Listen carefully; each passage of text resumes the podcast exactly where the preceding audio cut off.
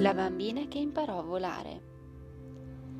Anna era una bella bimba di nove anni, con guance rosse e paffute, due grandi occhi azzurri e capelli biondi che le scendevano sulle spalle. Andava volentieri a scuola ed era brava, specie in matematica. Aveva due migliori amiche, Gaia e Susanna, e con loro si divertiva a fare lunghe passeggiate in bicicletta.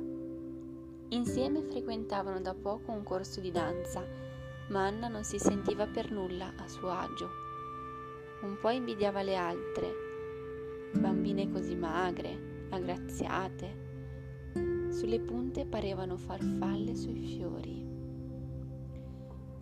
Anna non era proprio filiforme e questo la faceva sentire goffa e impacciata maschietti ogni tanto le lanciavano qualche battutina e lei si sentiva sempre più a disagio.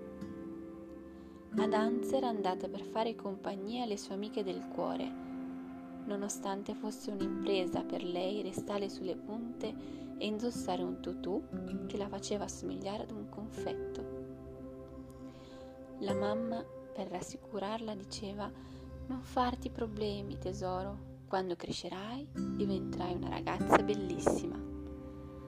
Ma Anna non si piaceva affatto.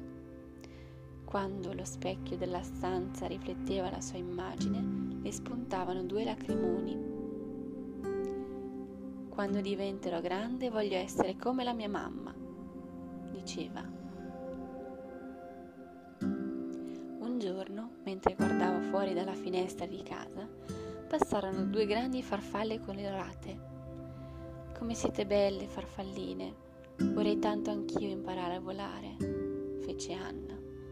Veramente? rispose una delle due farfalle. La bambina rimase stupita, non credeva che gli insetti parlassero e le guardava meravigliata.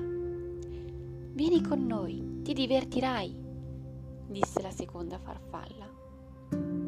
Ad un certo punto dal cielo scese una polvere di stelle e andò a appoggiarsi sulle spalle di Anna. La bimba cominciò a provare proprio lì un prurito particolare, guardò e le stavano spuntando le ali. Adesso puoi volare insieme a noi, fecero in coro le farfalle e Anna spiccò il volo insieme a loro. Non si era mai sentita così bene Anna. Ogni giorno per una settimana le farfalle passavano a prenderla.